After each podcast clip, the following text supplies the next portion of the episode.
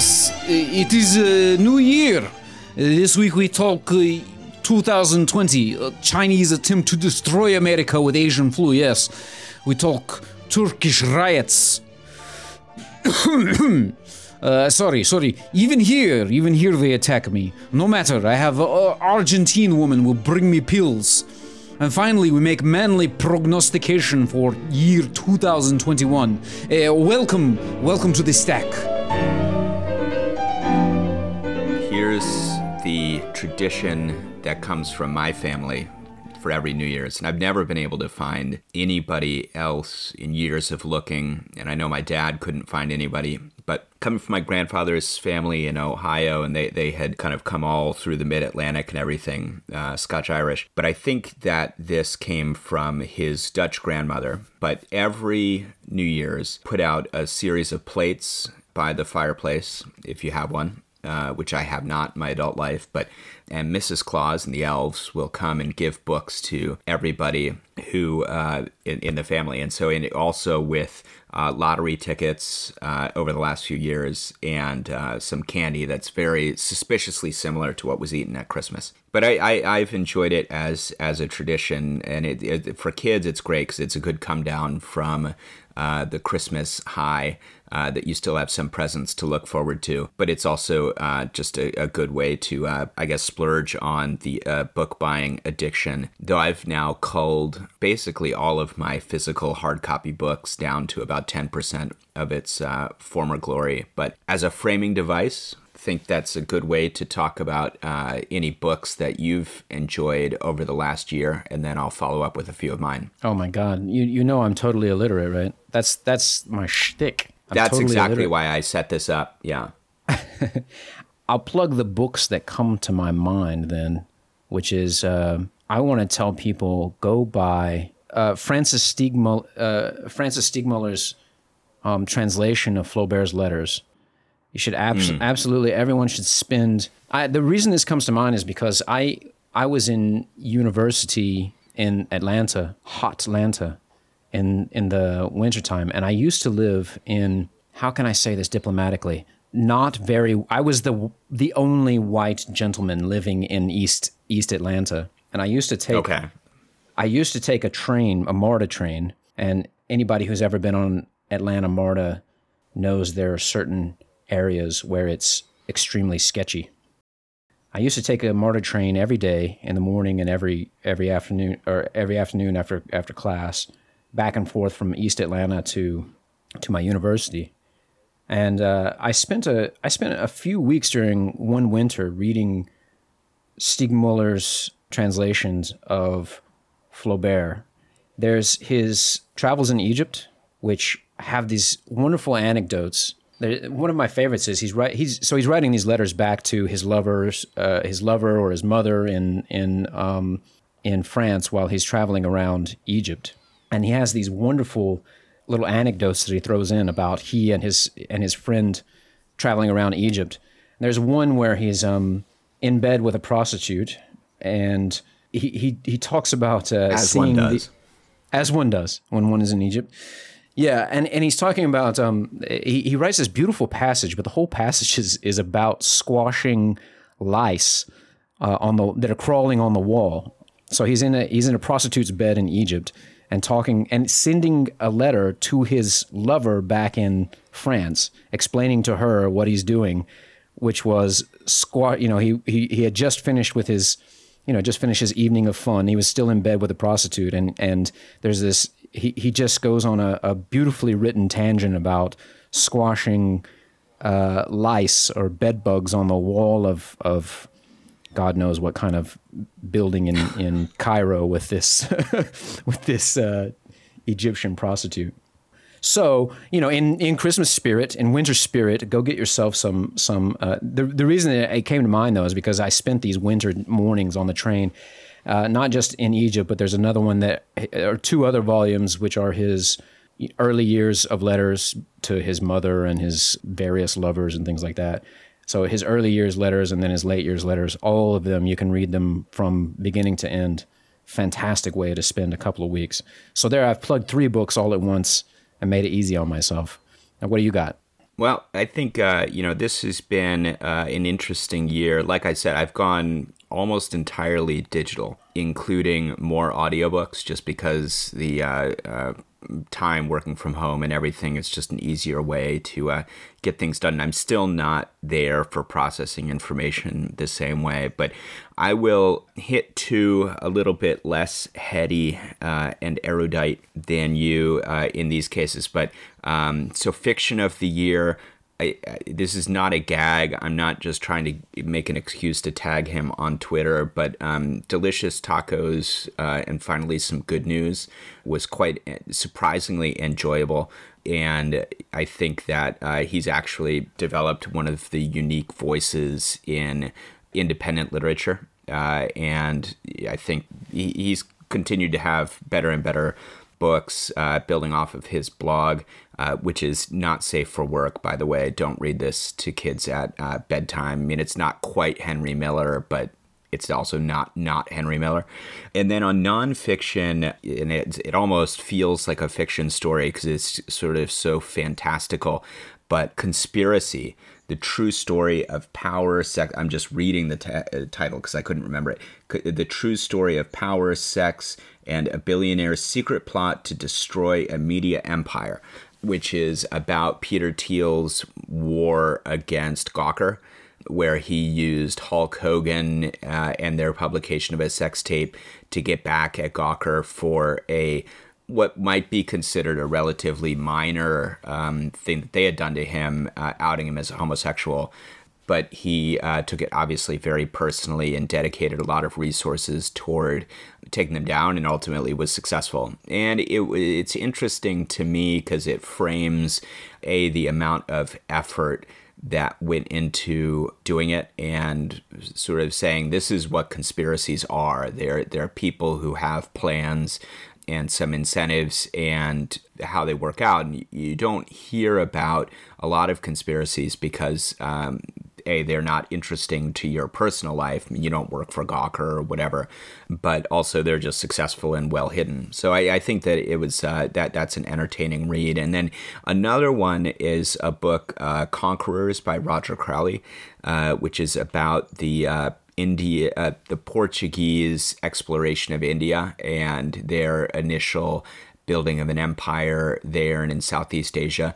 And it's it's a really well written book um, makes it very interesting. But I think that the most relevant to me, it just I had not appreciated how much scientific and engineering innovation went into these expeditions, and you know the kind of uh, replacement of sail technology and everything, but the the bravery and the nature of going into unexplored areas where okay we're just going to try this technique of sailing away from africa even though we're trying to get under it you know and then sailing closer to south america using the trade winds and using that to get to india. And the bravery and amount of preparation and everything that had to go into that was was very interesting. Plus again there were all of these political machinations and everything that would go on when the uh, Portuguese set up in Calicut and then in Goa. But then there's court intrigue in Lisbon, and there are letters going back and forth, and kind of plots within plots on both sides. But they can only communicate with each other like twice a year because of the uh, monsoons and thinking about what's uh, just comparing that to our age today of complete connectivity and complete visibility into what's going on in politics and everything, or we so we think, uh, is just a very interesting contrast. So I, I highly recommend that one. Yeah. Next thing is year in review. I think. What can we say about this year that is not COVID or the election? Personal stuff. I guess. Again, though, I mean, like that becomes COVID, right? I, I think this has been such a weird year.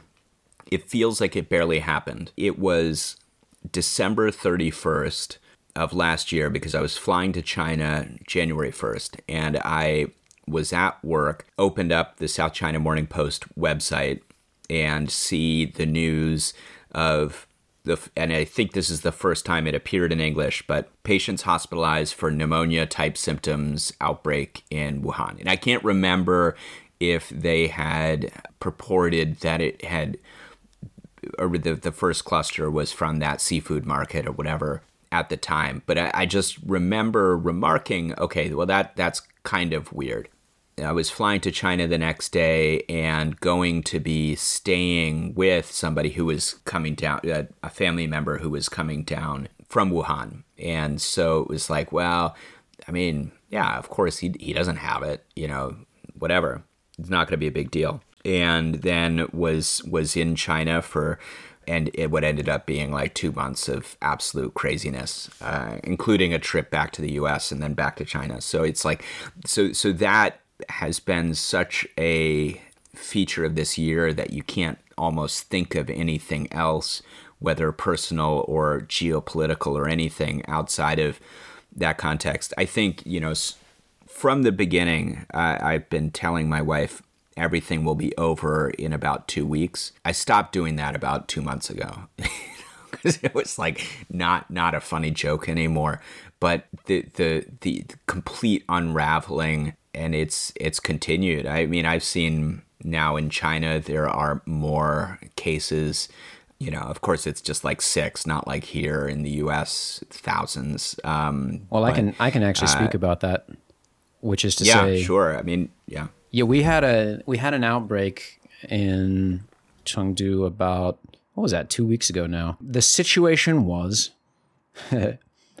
as it always is, as is always the case, some beautiful young girl goes to club and then goes to another club and another club and another club and another club. And it turns out that she has COVID and has uh, has exposed six thousand people to the virus or something like that. So that right. was that's what happened. However, uh, they were able, it seems, to isolate it rather quickly. Right. So we uh, just to just to help people understand the social situation here or the social response here, uh, we we had all but forgotten about it, I suppose, except for the except for the occasional or except for having to wear a mask on the the metro uh, the subway. It was out of mind, and I think I've even said that here. And then a couple of weeks ago, we had this outbreak, so I had to go get another COVID test before I could go back to work.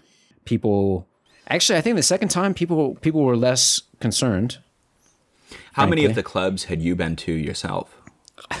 you know me, man. I'm at every club every night. I think I may live actually. I may live the most boring life imaginable. I I'm very much a homebody these days. I uh, I just I just stay home, read books, you know, record podcasts like a good millennial. Right. Anyway, uh, so yeah, we're, we're we're back to back to this madness here in in Chengdu, but uh, it's not it's not been that bad. We're still we are checking in and out of our um what do you call it xiaoqu our uh neighborhoods our little neighborhoods. We have to we have to check in and out, but it's much With less. WeChat? Uh, you know, we're showing the health code, which is when you okay when you you know when you get it at the gate, there's somebody's there. They say, "Let me see your thing," and it's got to be green, right? Um, right. But it's so is relaxed that an, now. That's an independent app, or is it on WeChat? It is an app on WeChat. So WeChat is app on WeChat. Yeah. Okay. Yeah, yeah, yeah. Okay. But for people who don't know, WeChat is like a chat app, and then inside WeChat, it's a chat app that does everything. So you pay your bills, you pay at the store, but then also inside the chat app, it has its own app store. Anyway, you install this health app. It tracks it tracks your movement and tracks to make sure that you haven't had a positive uh, or been in contact with somebody who has tested positive and so you show that app at your you know neighborhood when you when you walk in or something like that. Um, so we're back to that, but people are much more relaxed, I think, than they were before. Yeah.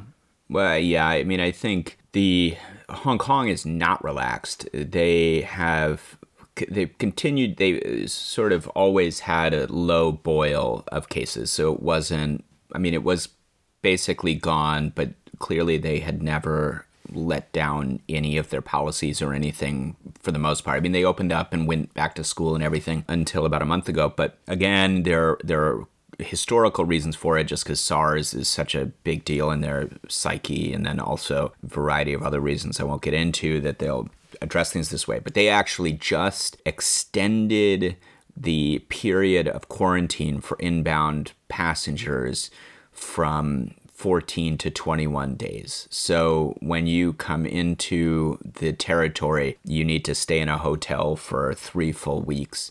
Um, and I, I that? think that there will be others. I, I, I guess I don't know. I mean, like that really hit me in the face. Like, I mean, two weeks was already feeling like it would be at the frontier of um, what I would want to do, but 21 days. I, I mean, I guess, I guess I'll have to. I, I got my daughter a Nintendo Switch for Christmas, so maybe we'll be able to make it through. But don't even want to think about it right now. But it's. Uh, uh, I think the. I mean, I had also heard in China that they're not going to allow uh, Chinese New Year travel. Is that true? You you mean internal or external? Yeah, internal. You know, I have no idea actually. Or they're I- encouraging encouraging people not to. Maybe they maybe they're just telling asking people not to travel. Um, That's gonna be that's gonna be very bizarre to me because uh, Yeah. I, I would imagine that I would imagine that if they do that, it'll be within province, like it what. Yeah, yeah, yeah. yeah. I I guess. So you'd be able to travel around your province, but not outside, which will be Yeah. bad for people who you know go to Beijing for because nobody actually is For from work, Beijing. yeah. no, no. Uh, so it would be tough for them, but I think most people who live in Chengdu, it's no big deal because their family is, you know, dirt farmers in the countryside of Yeah. Sichuan. So I don't know. We'll Yeah. see. No, I mean, I, I know some people who uh, grew up, though, in like pretty, I, w- I wouldn't say poor, but provincial, um, like company town type areas uh, outside of Wuhan. So in Hubei, but outside of Wuhan. And they had gone back for, they had left Wuhan to go back to these hometowns for Chinese New Year when everything got locked down and so those Yeah. were the sort of places where you saw you know because they're just like i mean you've been to them many of our listeners probably haven't but i mean um, those are the places where you were having apartment buildings sealed up with like steel like welded shut and everything um, because the, the the local government didn't have the capacity to do anything else and that was um, you know obviously a highly visible thing to be doing so that was that was like pretty miserable so you leave your like advertising job in in wuhan to go back home and then you're stuck there for two months welded shut welded in Yeah, Um, I've mentioned this before, but that was that was us too. We, you know, because it hit it hit during Chinese New Year here, Right. And we we had left Chengdu to uh, go to my wife's hometown,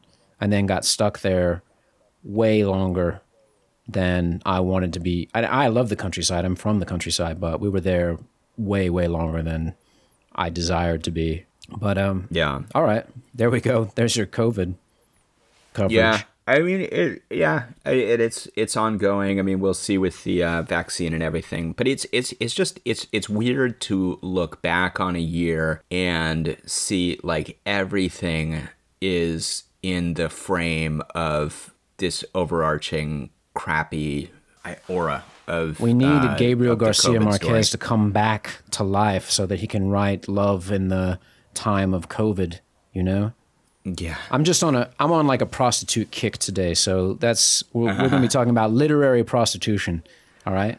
Right. Memories of my melancholy whores. That's what's happening on the stack. well, yeah. I mean, there was there was delicious tacos too, right? Um, so, Yeah, I was, I was gonna say you you you did choose the title of his that is the least likely to offend. Uh, no, I think he only has only has one one offensive title, which is will not be mentioned on this family podcast. But um, the uh, he uh, anyways the um, yeah, I mean it, you know it's, it's funny because I was sitting down last night to try to sketch out what are what are some other things because uh, Dave Collins, the professor at, at Cornell who does his year in review, is is always pretty insightful and stuff, and you know he, he can hit 10 or 12 interesting things but it's i literally cannot think of any other news that happened this year Hi.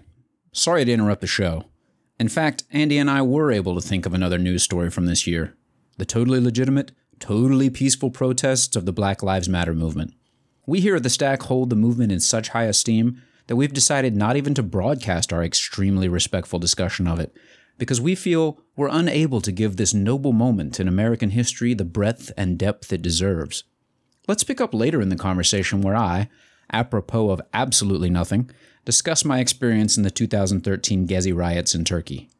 You know, I was in, I was in, I don't, I don't know, I don't, I've never talked about this before, but I was in uh, uh, the Gezi, the Gezi riots. I don't think I've talked about this on the podcast before. Oh, right. No. And when I say I was Um, in them, I mean, I mean, I was a spectator. Yeah, talk, talk about talk was- about that. Well, I was studying Turkish in Istanbul for a couple of years, and I was going to do a master's degree in um, what's called civilization studies. Uh, so I was studying Turkish and also studying Islamic civilizations primarily. What year? So this is 2011. Yeah. So the beginning of my little of of, of, of the beginning of that was 2011. Um, So and so the let's let's let's put this in context. So the so-called Arab Spring in Tunisia. Right. Uh, what's his name? Abu something. He uh, is a flower seller who gets a ticket or something for Yeah, yeah, yeah. selling on the on the street. And that this is it's funny. I mean, all a lot of these stories are about um, you know whether in the U.S. or wherever about minor infractions that are enforced for somebody, but he then goes and self-immolates and um, blows basically that that starts everything. And actually tunisia now is probably better off than anywhere else but other places where it ended up. I i was I, i'll let you tell your story because it's more interesting but I, I did end up i was in morocco for like not long, but you know, four or five days around uh, a couple of months afterwards. So there was a, a question of, you know, would it extend there? And of course not, because Morocco has all their phosphate money and the king just buys everybody's complacency. Um, but there, the ice cream shop that I was in, in, uh, was it in Marrakesh got did get blown up like two weeks after I got back. So I'm kind of glad that I was there when I was there and not two weeks later. But so you're in Gezi, Erdogan is in charge. It's it's a obviously just like a very tense atmosphere. You're a Gulenist. Yeah, that's right. I'm a hardcore Gulenist. Um, I just love a- anything that Pennsylvania produces um, Right. is is upstanding. Um, so yeah, I now you brought up the Arab Spring. That's 2000, 2011, right? And I would say that Gezi Gezi was 2013, but we're talk, we're still talking about the same. Yeah, we're still talking about the same spirit, I, I guess you could say, or the the the tail end of this thing. And uh, yeah, you know it- what it got started because um, Erdogan decided that he was going to build a uh, a mall on Gezi Park, and Gezi Park is the uh, it's just the park next to Now I remember it. Yeah, yeah. yeah yeah. Well, for any anybody who doesn't know, it's it's just a park next to uh, uh, Istiklal Caddesi, which is uh, the the shopping district, and then the the the downtown are, are the square there. Gezi Square is I think it's Gezi Square. I might be wrong. Um, is where like the May First movement has this big. Um, his, historically, that's where the May the May First movement, The Labor Day worker- stuff. Okay. Yeah. Right, right, right. Uh, that's where all that takes place. For, so for like the communists in in in Turkey, this is a big Lit- literal, com- literal communists, right? literal communists. Yeah, yeah, yeah. Uh, as a matter of fact, I lived I lived with with uh, literal communists and went to their um, meeting once. It was very strange because they're good friends of mine, but they said no, you can't sit with us. You have to go sit over there while we have our meeting. So I had to sit in the same tea garden, uh, uh, chai bachesi.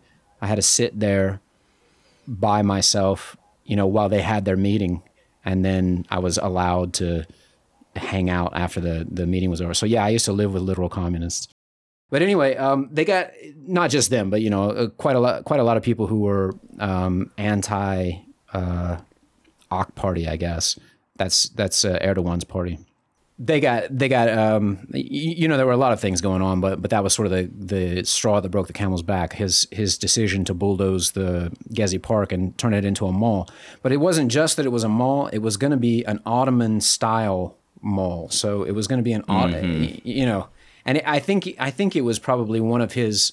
Well, it almost certainly was was kickbacks to his family because they're all connected to the besides just being the president, right? He's he's also connected Right. to the entire construction industry in Turkey. So all those things come to a head in this one moment of of him destroying Gezi or trying to destroy Gezi Park. And I, I just want the people of Turkey to know that now I am a hardcore Erdoganist. So please allow me to come back and enjoy your beautiful country in the future. Right. Don't. But at the time, uh, I I was hanging out with a bunch of communists, and I had different politics, and so you know I was enjoying it. They they what happened was that I came out of my uh, language classes one day, and this was I think it was in June. I can remember this because it's my birth month. It was near my birthday. Uh, so it was June, and um, we come out, and uh, obviously people always riot in the summertime anyway.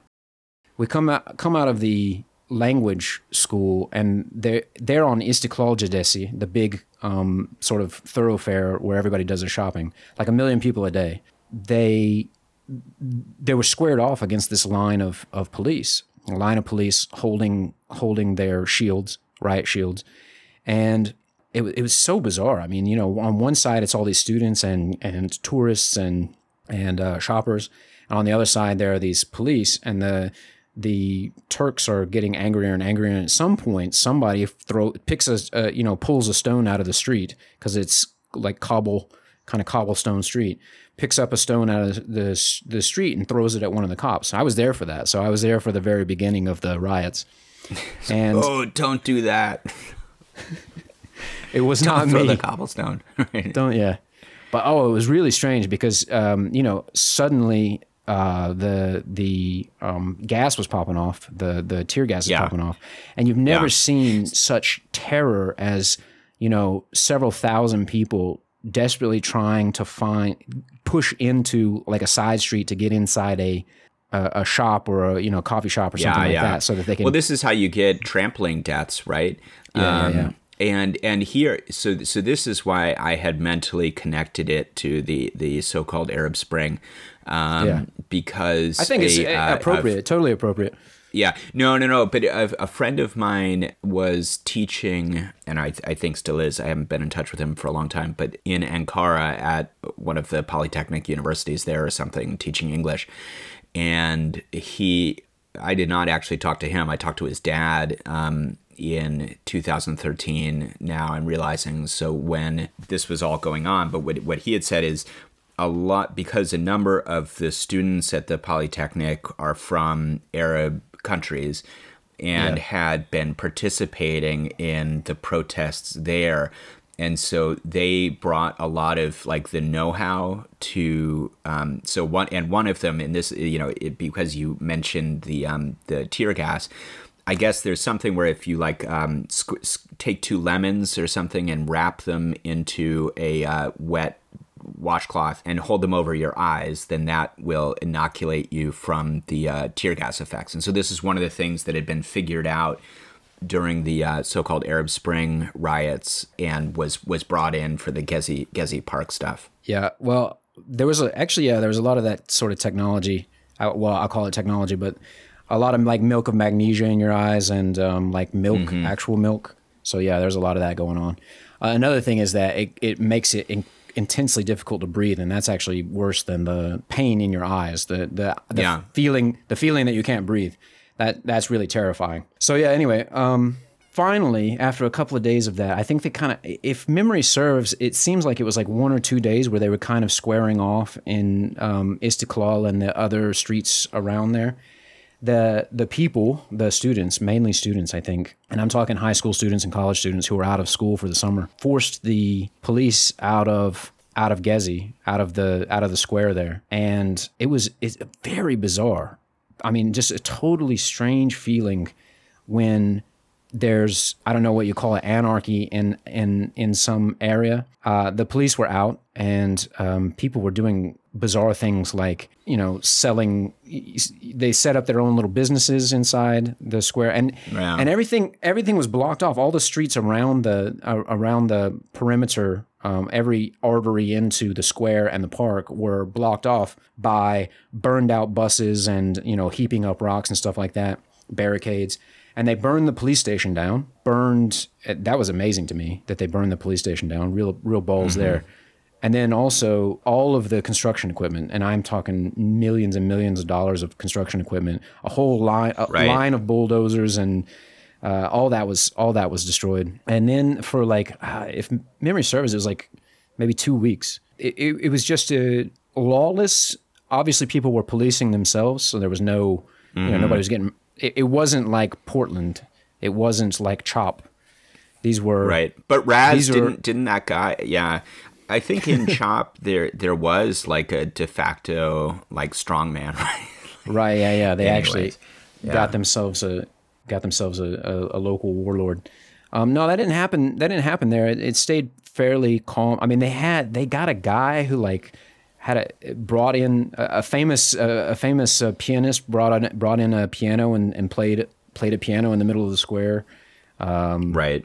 Uh, they were you know sellers were were selling alcohol and watermelon and stuff like that. And then Well, one one of the problem. I mean, uh, not to get too much into Turkish politics, and I'm not even that aware at it. I, I think. I mean, like, so I'll make a couple of comments. One is to the point of this park and mall. Obviously, it was like deliberate and corrupt and everything. But to me, Erdogan's greatest crimes are aesthetic more than anything. I mean, the idea of like an Ottoman style mall and like all the palaces and everything that he does, but as in a lot of these cases, the the constituency, the anti-Erdogan constituency, is uh, obviously like very uh, strong if you put it all together, but they come from completely different. Like they would have no Schelling point or whatever, um, because it's it's communists, it's Gulenists, it's kind of bourgeois, middle class, secular folks, and, and you just like the the amount of uh, Venn diagram overlap is super limited, and it he he's able to then balance it with his.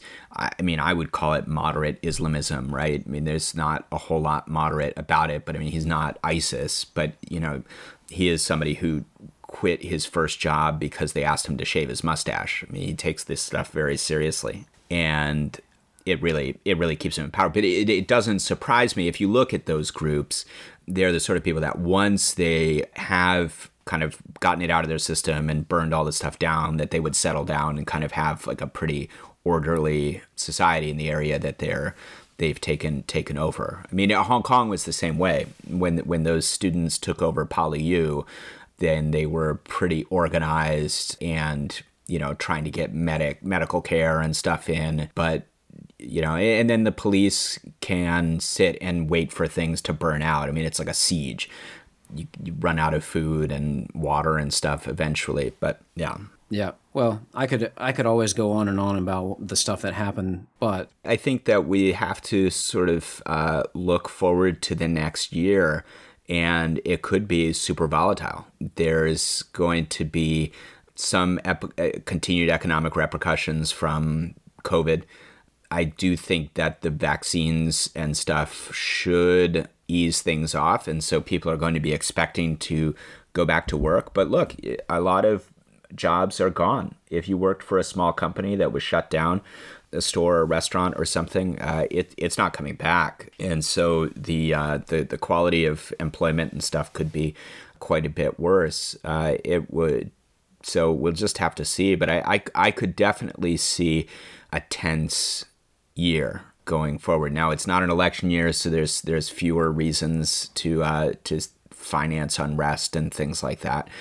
But we could see, uh, you know, quite a quite a bit quite a bit going on, and that's very American centric. It's hard to even say what's going to happen in in Europe or India and some of these other places, but. I think that looking forward into the next year, have to see you know a lot a lot of economic risk let's talk about goals. We have any goals for 2021? I want to Sure. to move to something positive. Talk about goals. Yeah, Uh, Shall I begin? I sure. I have a couple of goals, which is well, one is I want to I want to 10x my personal wealth. That's my goal for 2021, and I have nothing to do. I could, there's very little I can personally do, but I want a 10x.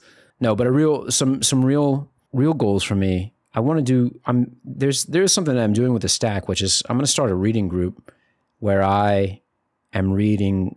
I'm I'm going to start plundering the public domain stuff and reading um, things that are more beautifully experienced or or more uh, better experienced orally orally because there's so much well let me say it this way. I have i have this feeling that well it's not a feeling. I will i will stake my reputation on this.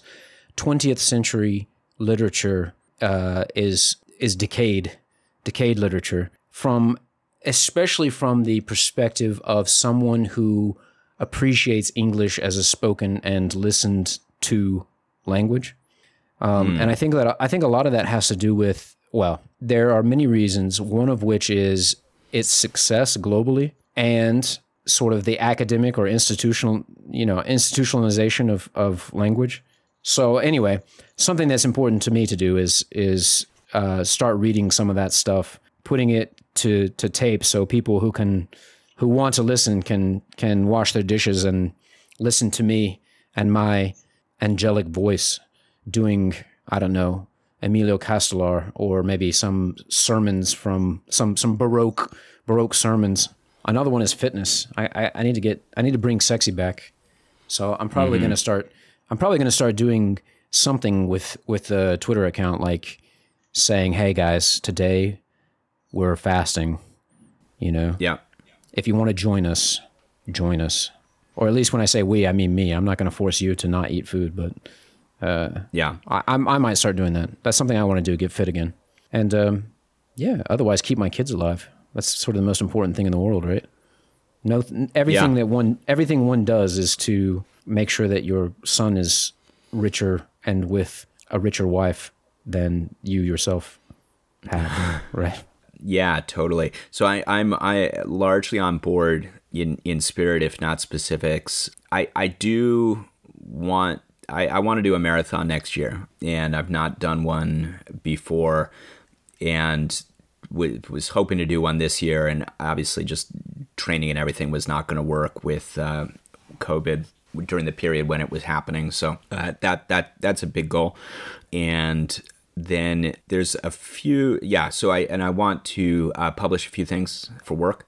So trying to do more to get my my name out there. I, I think what I've learned in my career is you have to do as much as you can to have your personal name attached to as much as possible. So you're you know known known to the wider world and everything and so makes you much much less disposable. And so uh, that's that's a big professional goal. And then uh, in finance uh, just continuing to look at uh, what are what are ways to diversify income into I mean I'm whatever years old but retirement will happen eventually. And so wanting to be as well prepared for that with diverse things whether it's in cryptocurrency uh, real estate kind of more conventional investments and things you know and, and re- really trying to figure that out is is is top of mind uh, so that's that's going to be a big focus for for next year is trying to position position better for that and then yeah i think those that that really hits it Last thing, I think this is manly prognostications. Manly Excellent. prognostications. So the last thing we do today is manly prognostications. And I, I thought about this because this is your wording, but I thought, what is a manly prognostication? And I've decided that it is this. A, a man says what's going to happen and he doesn't hedge, okay? So if you make a prognostication, Right. you just got to own it, right? Obviously, you could do this like a Bayesian and tell us what your Yep. you, you know talk about your priors and stuff like that, but we're not going to do that. You're just going to have to no that's not manly that's not, that's not manly. Bayesianism, rationalism, not manly. What is manly, people? Manly is just making a decision and then living or dying. That's manly. So, uh, manly prognostications. I actually asked. I asked around Urbit, our friends, you know, our friends from Urbit, because a lot of them are prominent in well, lots of different things. So anyway, I've got a couple. I've got I've got some questions to ask, and then if you have some other ones, you can you can throw them out there. But um, first, price predictions: Bitcoin, Ethereum, Chainlink, Urbitstar. What are the prices? Okay. Or the highs? Let's say the high price in uh, 2021. I think that the, the, over the over the course of 2021, it will reach thirty five thousand. What and Bitcoin. Bitcoin. Oh, man. Will reach 35,000 at some Okay. point over 2021. All right. It will decline to below 10,000 Whew, from okay. that point. All right. That's manly. Um, I will say we did have someone who said, uh, and I will only name him as a person ostensibly close to Satoshi Nakamoto, but uh, we had a friend who said 100,000. Um, Okay. Take that, take that as you will, people, but that's what we got. Okay, Ethereum.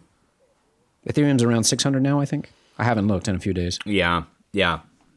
I own less of it, so I, I, I feel less. I I'm gonna I'm gonna push on that. I, I can't I, I don't want to make some some garbage number. Eight hundred.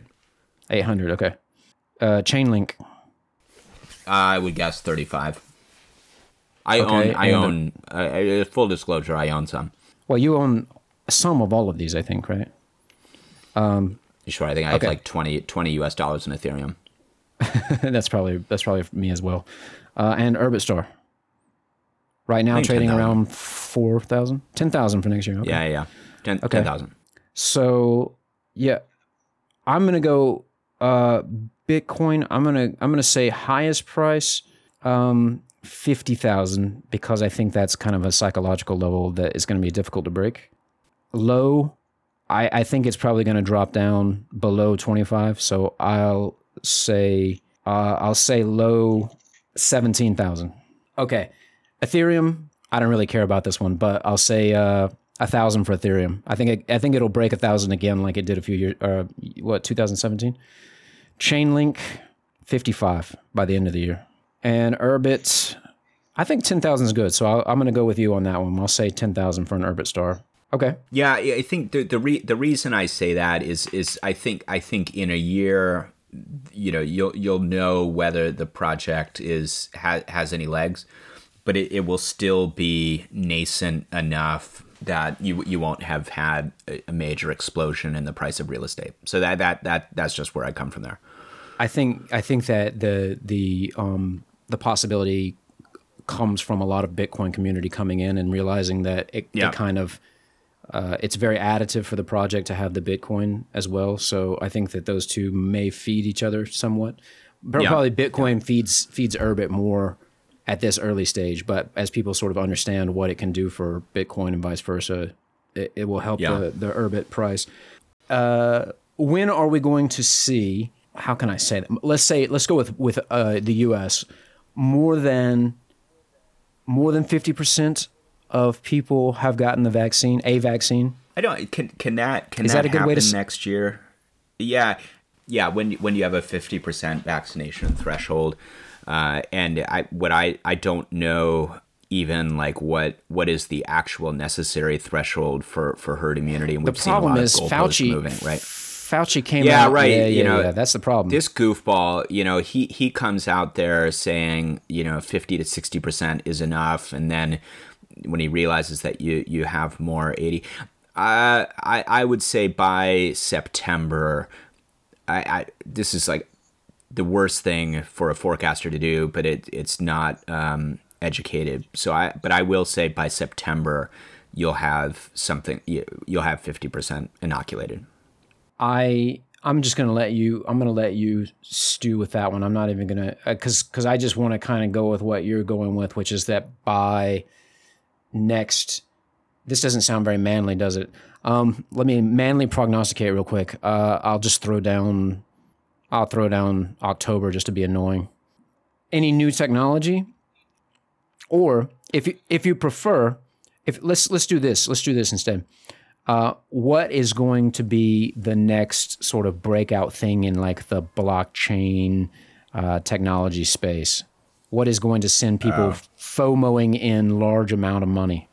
I, I I think that that decentralized finance stuff will will will have have legs again. I think that you know wh- whether it's from bad actors and scams or from legit uh, investment opportunity. th- What I, what I expect will happen uh, is that decentralized finance will actually become a, a, a stream for worthwhile projects to raise capital, and so that will despite bad actors and everybody taking advantage of it, I think that that, that could see a, a resurgence and it will be a, a, bit more legitimate than it has been in the past. So I would look forward to to that, and I, I think that you you will see, like I, I said in the the podcast with Christian, you're going to see more institutional investor interest, by which I mean foundations, endowments, and some of those real portfolios investing in Bitcoin first, and that certainly contributes to to um, a, bump there.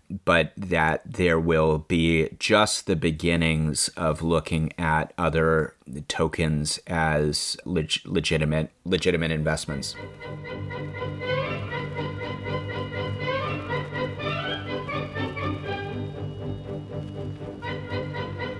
Thank you for listening. Please visit us at www.thestack.link or find us on Twitter at thestack.link, all one word. And please remember to like and subscribe on SoundCloud and iTunes. I'm Josh, and with Andy, we are The Stack.